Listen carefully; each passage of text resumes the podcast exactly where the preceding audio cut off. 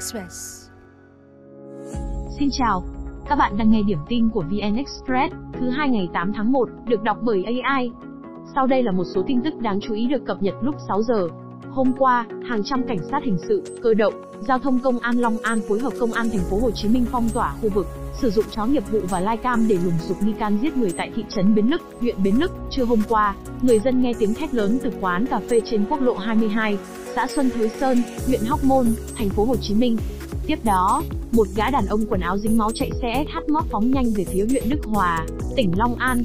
Mọi người đến quán kiểm tra, phát hiện nữ nhân viên 30 tuổi nằm thoi thóp với nhiều vết thương. Được đưa đi cấp cứu, song nạn nhân đã tử vong. Chính phủ vừa đề xuất giao thống đốc quyền quyết định cho vay đặc biệt lãi suất 0% với ngân hàng đang theo phương án cơ cấu lại. Nội dung này được đề cập trong nghị quyết do Văn phòng Chính phủ thông báo ngày 5 tháng 1. Chính phủ cho biết thống nhất với nhiều đề xuất của ngân hàng nhà nước, như tiêu chí can thiệp sớm, kiểm soát đặc biệt, xử lý tài sản đảm bảo là bất động sản.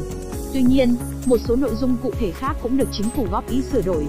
Trước đó, Ngân hàng Nhà nước đưa ra lộ trình giảm giới hạn cho vay với một và một nhóm khách hàng tới năm 2028. Đồng thời, giảm dần giới hạn cấp tín dụng xuống 10% vốn tự có đối với một khách hàng và 15% vốn tự có đối với khách hàng và người có liên quan trong 5 năm.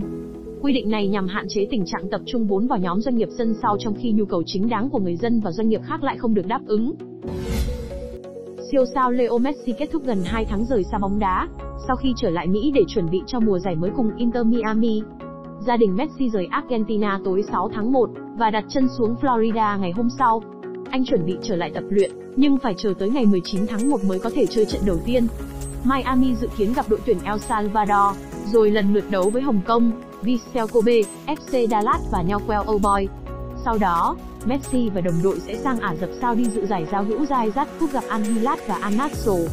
Cuộc so tài được chờ đợi giữa Messi và Cristiano Ronaldo sẽ diễn ra ngày 1 tháng 2 tại Zayat.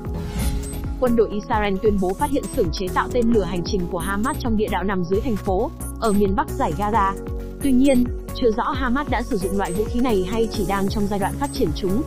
Hamas sở hữu tên lửa dẫn đường chống tăng và máy bay không người lái cỡ nhỏ mang thuốc nổ tầm ngắn, cùng tàu nổi và tàu ngầm tự sát, song chưa sở hữu tên lửa tầm xa. Nhóm này cũng có tên lửa phòng không vác vai, song không tỏ ra hữu dụng khi đối phó với máy bay quân sự của Israel. Chiến sự Israel-Hamas đã bước sang tháng thứ 4.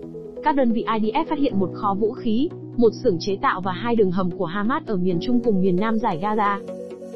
Thông tin sẽ tiếp tục được cập nhật lúc 17 giờ.